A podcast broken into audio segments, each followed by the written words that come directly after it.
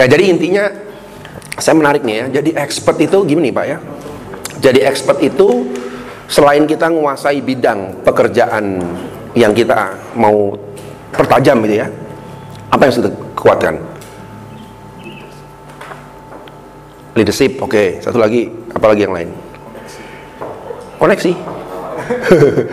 network maksud network. Apalagi? Di bidang apa, Pak? Kalau bidangnya kan misalnya listrik tadi ya, tapi supaya jadi expert harus menguasai. Nah, ini Pak. Seorang manajer yang baik, dia harus menguasai empat bidang. Satu bidangnya, kedua keuangan, ketiga marketing, keempat operational. Itu aja kuncinya, Pak.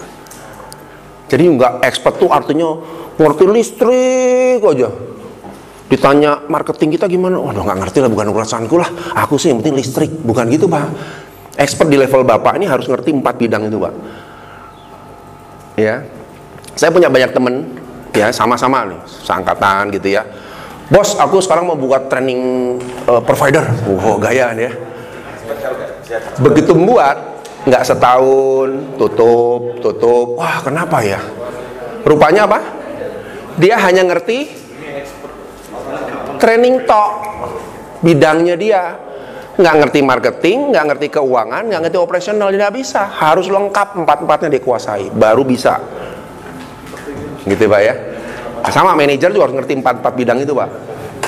Ya, marketing walaupun bapak nggak ahli di marketing, tapi ngerti apa yang saya lakukan ini nanti kejualnya ke siapa sih? Arahnya ke mana? Oh ke konsumen ya. Berarti saya harus fokus ke Oh, berarti inovasi apa di bidang ini supaya konsumen bisa puas kan? Gitu mikirnya jauh ke depan. Oh, kalau begini efisien nggak ya? Kalau nggak efisien, duitnya jebol, nggak efisien juga percuma. Oh, saya ngerti operasionalnya nggak ya?